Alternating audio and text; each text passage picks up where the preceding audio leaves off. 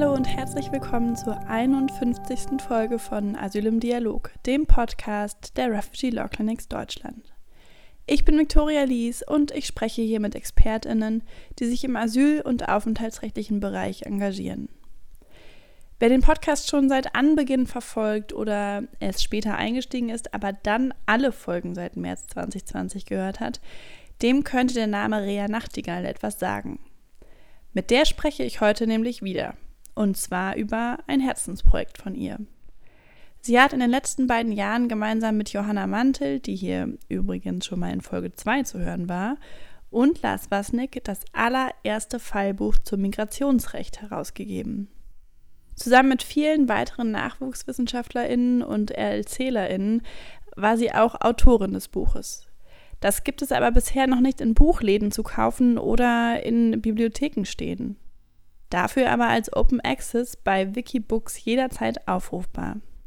Insgesamt 57 Fallkonstellationen werden dabei bearbeitet. Damit ist es ein Projekt von OpenRevi, einer Initiative, die sich zum Ziel gemacht hat, frei zugängliche Materialien für die Rechtswissenschaft zu erstellen. Wie genau so etwas eigentlich abläuft, worauf bei der Erstellung des Fallbuchs geachtet werden musste und was das eigentlich alles mit Sprints zu tun hat, erfahrt ihr in dieser Folge. Viel Spaß beim Zuhören.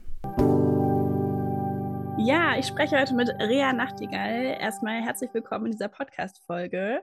Du warst ja schon mal hier in Folge 6. Da haben wir gesprochen über die Entrechtung von Geduldeten und über die Duldung Leid. Und ähm, ich bin ja, froh, dass, äh, dass du bist jetzt die Erste, die es zum zweiten Mal in dem Podcast geschafft hat. Eine ähm, große Ehre. Eine große Ehre, genau. Und äh, für alle die, die aber Folge 6 nicht gehört haben, ähm, ist es vielleicht doch ganz spannend, mal zu hören, wer du überhaupt bist. Ja, vielen Dank erstmal, Vicky, dass ich zum zweiten Mal hier sein darf. Ähm, ich freue mich natürlich sehr. Und ich bin ja auch in anderer Funktion sozusagen diesmal da, aber vielleicht kurz zu mir, genau, Rea Nachtigall. Ich ähm, promoviere auch immer noch, aber jetzt langsam äh, in den Endzügen zur Integration von Asylsuchenden und Geduldeten an der Justus-Liebig-Universität in Gießen. Und ähm, ja, nebenbei bin ich seit 2020 bei OpenRevi aktiv, einem Verein, der es sich zur Aufgabe gemacht hat, frei zugängliche, aktuelle und veränderbare juristische Lehrmaterialien zu erstellen. Genau, darüber sprechen wir heute. Das ist ja ein super spannendes Projekt, Open Revi. Was genau ist das denn und wie lange arbeitet ihr daran? Ähm, wie viele Leute sind daran beteiligt? Also Open Revi, das ist so ein bisschen äh, Denglisch für offene Rechtswissenschaft. ähm, die Initiative hat sich 2020 gegründet, also jetzt ziemlich genau vor zwei Jahren. Und seit Ende letzten Jahres sind wir auch ein Verein, beziehungsweise ein Verein äh, in Gründung, weil wir uns gerade noch eintragen lassen als gemeinnütziger Verein. Und wir haben verschiedene Projekte beziehungsweise Projektteams. Drei Projekte sind schon abgeschlossen und es gibt noch fünf weitere. Und ähm, an denen sind jeweils so zwei bis vier HerausgeberInnen und so zehn bis 35 AutorInnen beteiligt. Genau, wo jeweils Bücher geschrieben werden, um es sozusagen ganz äh, knapp mal zusammenzufassen also juristische Ausbildungsliteratur. Und als Verein äh, gibt es natürlich einen Vorstand, da sind wir acht Personen und ähm, daneben noch eine Projektkonferenz, in der sozusagen alle VertreterInnen der einzelnen Buchprojekte sitzen. Und daneben haben wir natürlich Mitglieder, noch nicht so viele, weil wir ja gerade erst in Gründung sind, aber immer mehr und äh, freuen uns natürlich über neue Mitglieder, die Lust haben, unser Projekt zu unterstützen. Okay, und wie haben sich diese Teams gebildet? Ist es einfach äh, entstanden aus irgendwie ja, Netzwerken oder? Genau, ursprünglich, wie das ja häufig so ist, kennt man dann doch wen, der jemanden kennt. Also als wir uns 2020 gegründet haben, das geht auf Maximilian Petras zurück, der hat wiederum bei Nikolas Eisentraut sozusagen gesehen, dass der so das erste richtige Open Access Lehrbuch im Verwaltungsrecht geschrieben hat, einfach so aus seiner Eigeninitiative heraus, äh, gefördert von der ähm, Wikimedia Stiftung. Da hat er so ein Fellowship bekommen. Und dann hat Max sich doch gedacht, das ist doch eine super Sache, das sollten wir doch mehr machen und hat dann sozusagen Nikolas angefragt, ob man da nicht was Größeres draus machen kann. Und so ist sozusagen Open Revi entstanden. Ich habe mit beiden zusammen an der, an der Freien Universität in Berlin studiert Max hat dann äh, noch weitere ehemalige KommilitonInnen angefragt, von denen er wusste, dass sie so in verschiedenen Rechtsgebieten aktiv sind, ähm, ob sie nicht weitere Projekte starten wollen. Und er selbst wollte gerne ein Projekt zu den Grundrechten machen und hat da ein Team zusammengestellt. Dann haben sich weitere Projektteams gebildet ähm, zum Strafrecht und äh, Migrationsrecht war tatsächlich auch relativ früh dabei. Da hat er mich dann angefragt. Und äh, genau, so sind, sind wir immer mehr gewachsen. Und seitdem gibt es noch ein ähm, Projekt zum Staatsorganisationsrecht. Äh, dem Informationsfreiheitsgesetz entsteht gerade ein Handbuch. Zum Intellectual Property Law entsteht ein Buch. Und zum äh, Völkerrecht entsteht tatsächlich auch ein International Public Law, ein englisches Buch mit AutorInnen aus aller Welt. Oh, okay, super spannend. Und Staatsorganisationsrecht und Grundrechte sind die, die schon auch gedruckt wurden, richtig? Genau, tatsächlich sind äh, dieses Jahr in, bei den Grundrechten ist sowohl ein Lehrbuch als auch ein Fallbuch erschienen schon, die auch ganz eng miteinander verknüpft sind und äh, die sind im De Gruyter Verlag erschienen. Die kann man sich kostenlos als Open Access Publikation runterladen, sozusagen im PDF-Format oder auch tatsächlich als gedruckte Version dann als Buch kaufen. Und das Staatsorganisationsrechtsbuch, das ist schon gedruckt und ich glaube, auf dem Markt erscheint es jetzt kommenden Montag, also am 5. September. Genau, das ist wirklich sehr druckfrisch. Ja, cool. Ähm, wieso ist es denn überhaupt ein Problem, der Zugang zu kostenloser Open Access Literatur in der Rechtswissenschaft? Das ist eine gute Frage, weil eigentlich ist Open Access, also der kostenlose, unbeschränkte Zugang auf digitale Publikationen, stark auf dem Vormarsch und soll laut aktuellem Koalitionsvertrag sogar zum Standard für wissenschaftliche Publikationen werden. Ich glaube, die USA haben jetzt erst ganz kürzlich beschlossen, dass tatsächlich äh, alle Publikationen als Open Access Publikationen an den Universitäten erscheinen müssen oder sollen müssen. Aber tatsächlich ist es in der Rechtswissenschaft äh, und gerade in der deutschen Rechtswissenschaft ähm, noch anders als in anderen Disziplinen, dass es nur wirklich äußerst wenig juristische Literatur Open Access gibt beziehungsweise die sogenannten Open Educational Resources, also juristische Lehr- und Fallbücher, ähm, wirklich nur sehr vereinzelt, wenn überhaupt, erst existieren. Da gibt es verschiedene Gründe für. In der Regel ist äh, Open Access scheitert äh, dann an der Finanzierung beziehungsweise an den bestehenden Verlagsstrukturen, weil für die Verlage ja eine Open Access Veröffentlichung erstmal keine Gewinnerzielung bedeutet sondern ein Minusgeschäft. Und äh, deshalb ist es so, wer in Deutschland unter einer Open Access Lizenz publizieren möchte, also diese freie Zugänglichkeit, muss sich das sozusagen ähm, erkaufen, indem die vergangene, äh, entgangenen Verluste sozusagen des äh, Verlags äh, durch sogenannte Open Access Gebühren kompensiert werden müssen. Und das sind, ich sag mal so bei 400 Seiten Buch, sind das schon so mittlere vierstellige Beträge, die man da bezahlen muss an die Verlage. Und das können sich ja die wenigsten unabhängigen Projekte oder einzelnen Forschenden leisten, das sozusagen aus der eigenen Kasse zu bezahlen. Und nach wie vor ist auf der anderen Seite das auch natürlich äh, nach wie vor eine lukrative Einnahmequelle für ähm, ProfessorInnen, die zum Beispiel ihre Lehrbücher verkaufen, auf denen dann die Vorlesungen aufgebaut werden, weshalb man dann die Bücher natürlich kauft. Ähm, und auch bei Aufsätzen ist es in der Rechtswissenschaft häufig noch so, dass ein, tatsächlich ein Honorar dafür gezahlt wird. Und das ist bei Open Access äh, Publikationen natürlich nicht der Fall. Der Nachteil von kostenpflichtiger Ausbildungsliteratur ist aber natürlich, dass, dass Studierende sich ja erstmal leisten können müssen, jedes Semester für, ich sag mal, drei bis vier unterschiedliche Vorlesungen sich Lehrbücher zu kaufen für 20, 30 Euro das Stück. Und in den Lehrbuchsammlungen der Bibliotheken gibt es natürlich auch Bücher zum Ausleihen, aber das weiß ich noch aus meiner eigenen, äh, aus meinem eigenen Studium, kaum ausreichend Exemplare für eine Vorlesung, wo über 400 Studierende sitzen. Die kaufen natürlich nicht jedes Jahr 400 Lehrbücher für alle, sondern da gibt es dann ein großes Hauen und Stechen und die Personen, die irgendwie nicht schnell genug sind, äh, und das ist dann ein Großteil, müssen sich die Bücher dann eben kaufen oder anders arbeiten. Und vor allem kann man ja auch ganz oft immer nur die älteren Auflagen ausleihen und die aktuellste Auflage ist immer nur Präsenzexemplar, die dann in der Bibliothek verbleiben müssen. Also man hat dann nicht mal Zugriff auf die äh, aktuellste Auflage. Genau, und das ist natürlich gerade in der Rechtswissenschaft blöd, wenn sich dann tatsächlich äh, schnell mal Rechtsänderungen ergeben haben und man jetzt nicht davon spricht, dass die ältere Auflage irgendwie vielleicht weniger schick aussieht, sondern tatsächlich man dann mit veralteter rechtswissenschaftlicher Literatur oder Rechtsprechung oder sowas arbeitet. Und Genau, das wollen wir bei OpenRevi gerne ändern und deshalb die Ausbildungsliteratur für alle zugänglich machen und damit auch die Bildungsungerechtigkeit halt ein Stück weit senken. Okay, das heißt, wie schafft ihr das, dass die ähm, bei euch dann kostenlos gemacht wird? Also habt ihr irgendwie Spenden, habt ihr Förderungen bekommen oder ähm, genau, wie finanziert ihr das Projekt? Das ist ein guter Punkt. Ähm, also zum einen, da sind wir auch gerade noch so ein bisschen am Ausprobieren, hängt es natürlich vom äh, Publikationsort ab, was für Kosten genau auf uns zukommen. Natürlich ist es für die eigene Sichtbarkeit und sozusagen fürs eigene Ernst genommen werden in der Wissenschaft immer noch äh, wichtig oder wird als gut angesehen, wenn man so bei den großen Verlagen publiziert, die aber natürlich die schon äh, von mir angesprochenen hohen Kosten verlangen. Und da gibt es ähm, zum Glück mittlerweile immer mehr Universitäten, die sogenannte Open Access Fonds haben. Also ich bin ja zum Beispiel als Promotionsstudentin an der Justus-Liebig-Universität in Gießen und die fördern tatsächlich nicht nur äh, Open Access Aufsätze, sondern auch Monographien, also Bücher, unterstützen sie finanziell.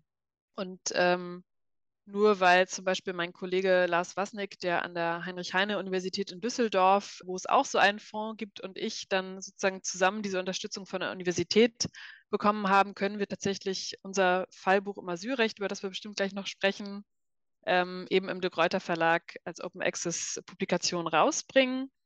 Es gibt natürlich auch Universitätsverlage, die dann etwas kleiner sind und die aber für deutlich geringere Kosten dann Open Access Publikationen bereitstellen. Wichtig für die eigene Sichtbarkeit ist natürlich auch immer, dass man dann so eine DOI kriegt und eine ISBN-Nummer und ähm, gefunden werden kann mit seinem Buch. Und daneben gibt es ja aber auch reine Online-Publikationen, wie wir zum Beispiel unsere Bücher ja tatsächlich erstmal bei Wikibooks schreiben. Darauf kann ich bestimmt auch gleich noch näher eingehen. Oder andere Projekte, die jetzt bei der Publikationsplattform PubPub entstehen.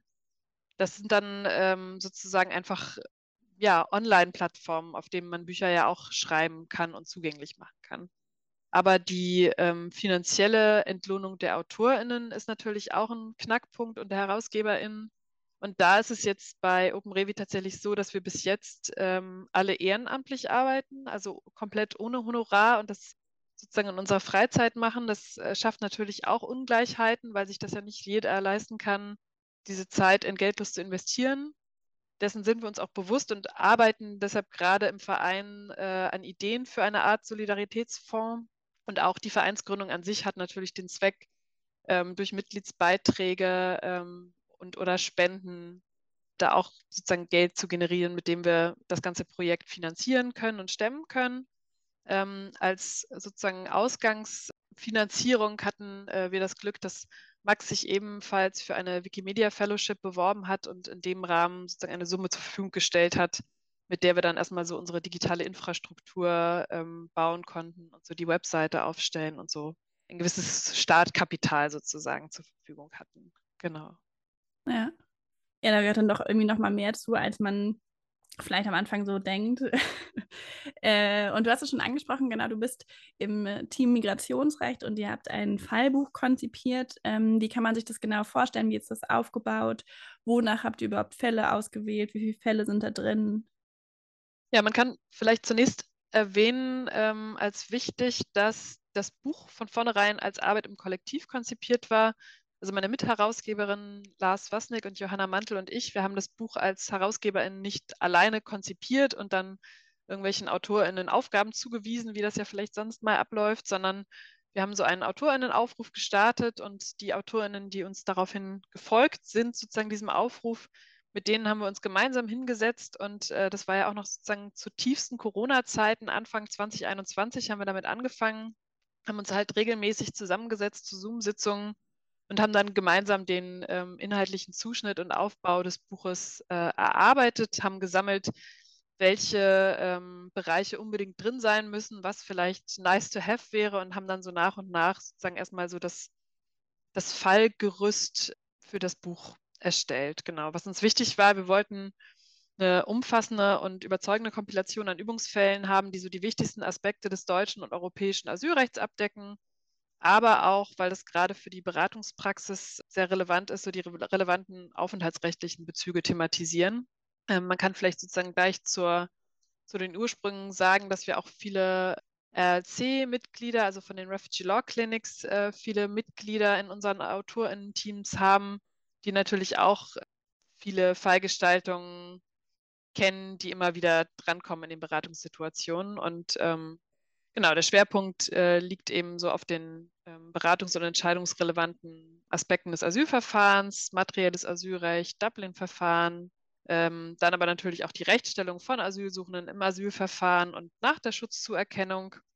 Dann auch zum Rechtsschutz im Asylverfahren haben wir Fälle zur Rechtsstellung nach Asylantragsablehnung und zur Aufenthaltssicherung. Also wie geht es zum Beispiel weiter mit äh, Menschen, die dann eine Duldung bekommen? Wie kann man von da aus weiter einen Aufenthaltstitel erhalten etc.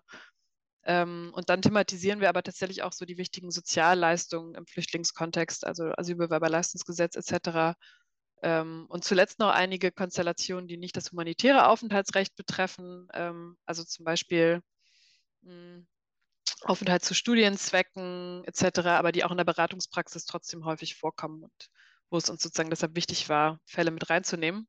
Und genau, nachdem wir so erarbeitet hatten, was wir eigentlich alles thematisieren wollen, ähm, kamen wir dann auf 57 Fälle insgesamt, die wir äh, jetzt sozusagen im Endeffekt ähm, zusammen verfasst haben. Genau. Und ähm, du hast ja gefragt, wie die Fälle zustande gekommen sind. Ähm, zum Teil, und auch das ist sozusagen ein Ursprungsanliegen von OpenRevi, konnten wir natürlich auf schon existierende Übungsfälle aus den RLC-Ausbildungen zum Beispiel zurückgreifen die einige AutorInnen bereits verfasst hatten ähm, oder benutzt haben, die wir dann natürlich irgendwie angepasst und überarbeitet haben und zum Teil auch inhaltlich erweitert haben, damit eben alles thematisch abgedeckt wird. Aber vielfach wurden auch äh, neue Fälle verfasst, die wir dann sozusagen passgenau auf den abzudeckenden Themenkomplex geschrieben haben.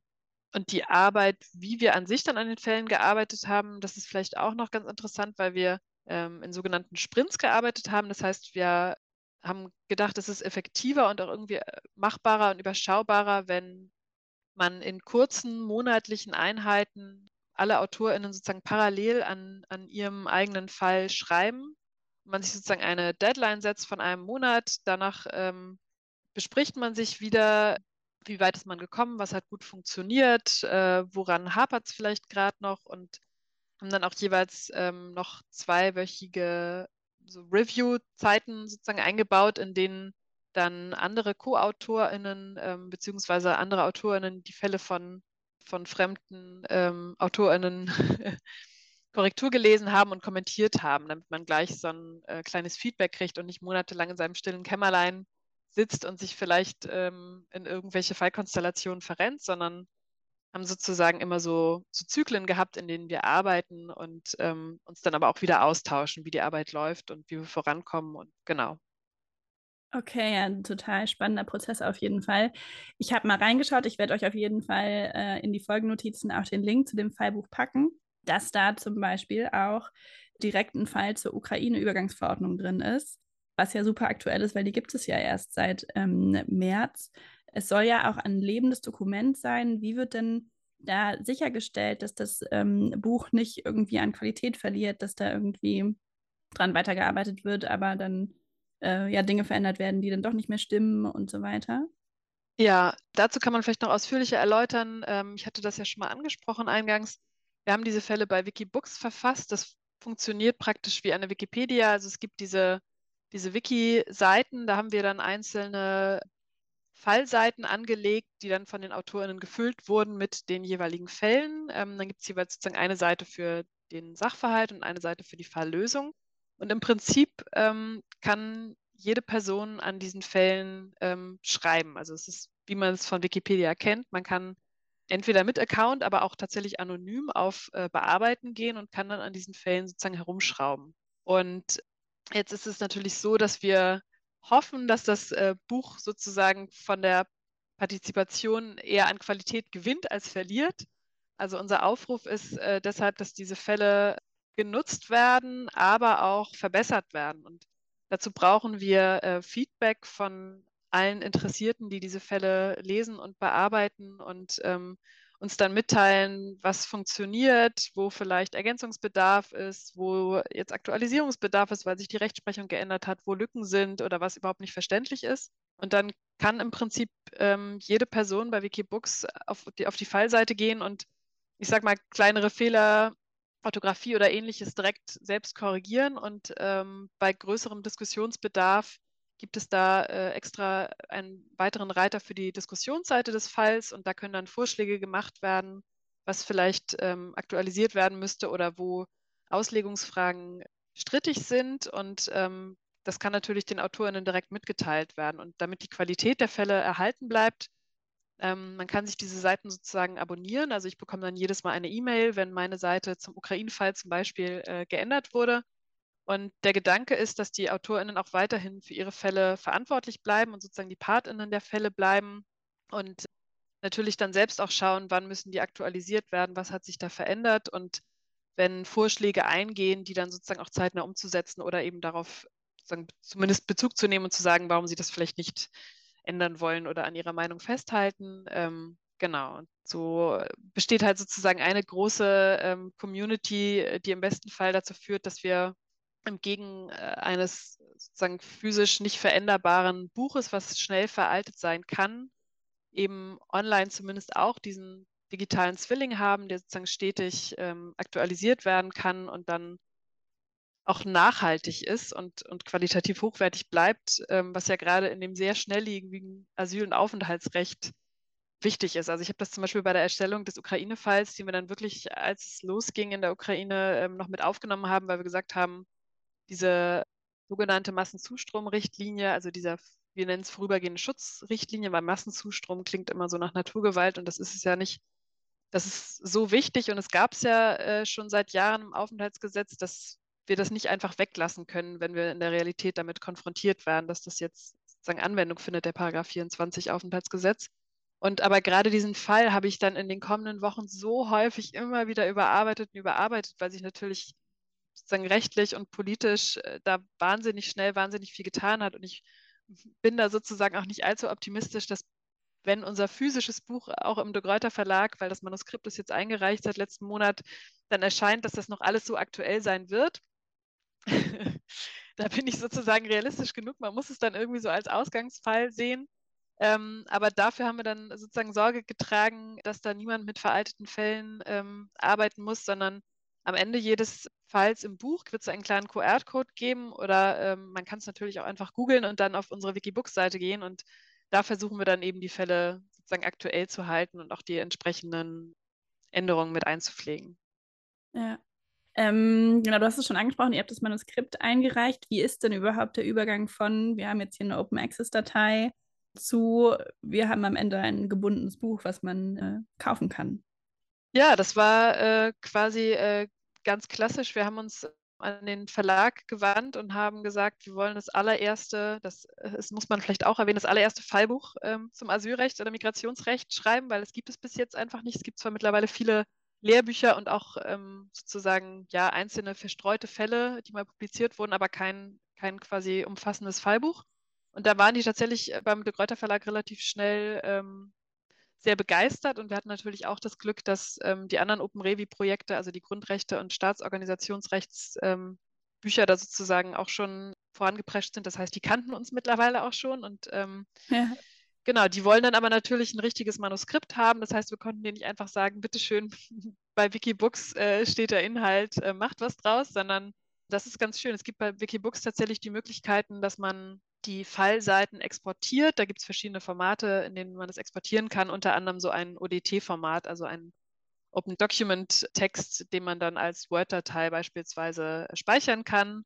Da muss man dann noch so ein bisschen friggeln, damit die Fußnoten anständig formatiert werden und sowas. Da will ich dich jetzt aber nicht mit technischen Details langweilen. Und dann haben wir halt aus den, ja, sozusagen 57 Fällen, beziehungsweise doppelt so vielen Fallseiten, ein großes Word-Manuskript gemacht.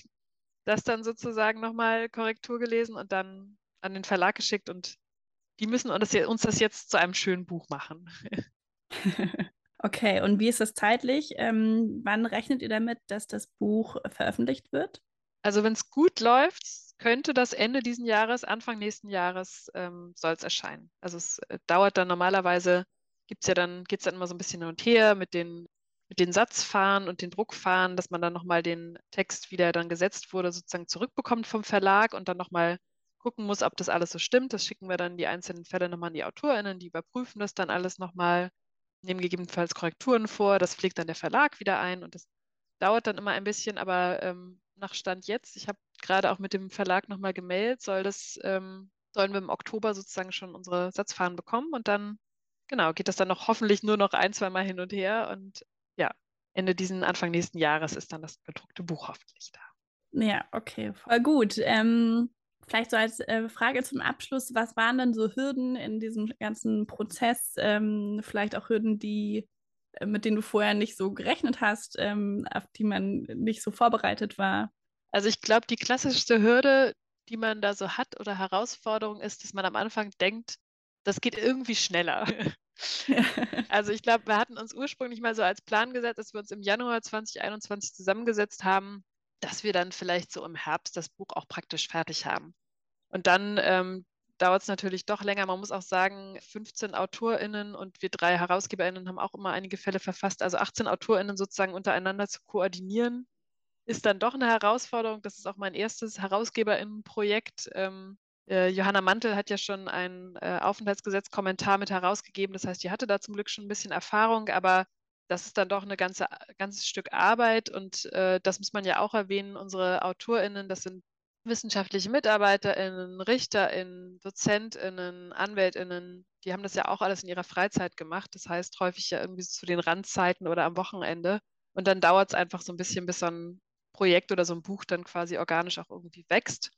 Und das heißt, den zeitlichen Aspekt haben wir bestimmt ein bisschen unterschätzt. Das ist wahrscheinlich aber auch ganz gut, weil man sich das äh, sonst vielleicht vorher nochmal überlegt, ob man das wirklich machen will getragen wurde man dabei ähm, während der ganzen Zeit auf jeden Fall durch die tolle OpenRevi Community. Also wir hatten immer Austausch zu den anderen Projekten und auch von deren ähm, Erfahrungen konnten wir natürlich immer profitieren. Aber nichtsdestotrotz muss man dann auch technisch, wenn man so einen neuen Weg geht und sagt, äh, okay, wir schreiben jetzt nicht einfach jeder für sich am Word-Dokument unseren Text und der wird dann abgegeben und das war's, sondern man muss dann natürlich auch erstmal die Leute äh, an Bord holen und irgendwie erklären, wie funktioniert Wikibooks, ähm, Anleitungen schreiben und immer wieder ähm, sozusagen technische Fehler beheben. Da musste man sich auch erstmal so ein bisschen reinfuchsen. Dann organisieren wir uns über Nextcloud. Das ist ja so eine Instanz, wo man auch verschiedene, da kann man Dokumente ablegen, ähm, man kann miteinander kommunizieren und ähm, organisieren. Ich will jetzt nicht zu sehr in die Details gehen, aber wir hatten dann sozusagen auch so verschiedene Apps, die wir genutzt haben, um, um quasi unseren Arbeitsstand anzupinnen, für alle sichtbar, wer wofür verantwortlich ist, wer jetzt gerade wo dran arbeitet, was der Stand ist. Und genau, das zu pflegen äh, kostet aber auch immer ein bisschen Zeit und das technisch zu erläutern auch. Und ähm, ich glaube aber, dass wir alle dabei unglaublich viel gelernt haben. Und ähm, das ist natürlich auch ein Privileg, wie man ähm, Lars und ich jetzt zum Beispiel parallel zu unseren Doktorarbeiten auch ähm, die Zeit hat, äh, noch solche spannenden Projekte machen zu können. Genau. Und ähm, war bestimmt auch ein ähm, sozusagen weiterer Zeitfaktor, dass wir ähm, aber auch auf verschiedene, man könnte sagen, Details geachtet haben. Also wir wollten gerne eine diskriminierungsarme und geschlechtergerechte Sprache verwenden und haben ähm, uns zum Beispiel darauf geeinigt, mit dem Gendersternchen zu gendern die Fälle und ähm, die auch stereotypfrei zu gestalten, weil das auch eben ein Aspekt ist, der in der aktuellen juristischen Ausbildungsliteratur leider immer noch sehr vorherrschend ist, dass ähm, Fälle vielfach mit Stereotypen ausgestattet sind. Und auch da wollten wir sozusagen so eine Art Kontrapunkt und ähm, eine offenere Rechtswissenschaft sozusagen dem einfach entgegensetzen. Total, ja.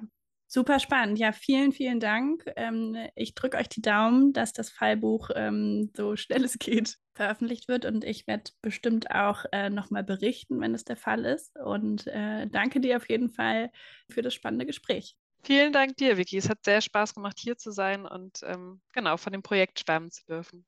Dankeschön. Sehr gerne. Das war die 51. Folge von Asyl im Dialog mit Rea Nachtigall als Herausgeberin des Open Access Fallbuchs zum Migrationsrecht. Ich hoffe, ihr konntet etwas mitnehmen aus dieser Folge und wenn ihr immer up to date bleiben wollt, abonniert gerne den Podcast oder folgt ihm auf Instagram. Ganz kurzer Hinweis noch, am 12. September, also diesen Montag, um 17 Uhr gibt es einen Tag der offenen Tür von OpenRevi. Natürlich auch Open Access für alle, über Zoom. Anmelden könnt ihr euch auf der Homepage, die ich euch verlinke. Außerdem werden noch AutorInnen für das Lehrbuch zum Migrationsrecht gesucht. Auch da schaut mal auf der Homepage vorbei oder schreibt direkt eine Mail. Bis zur nächsten Folge.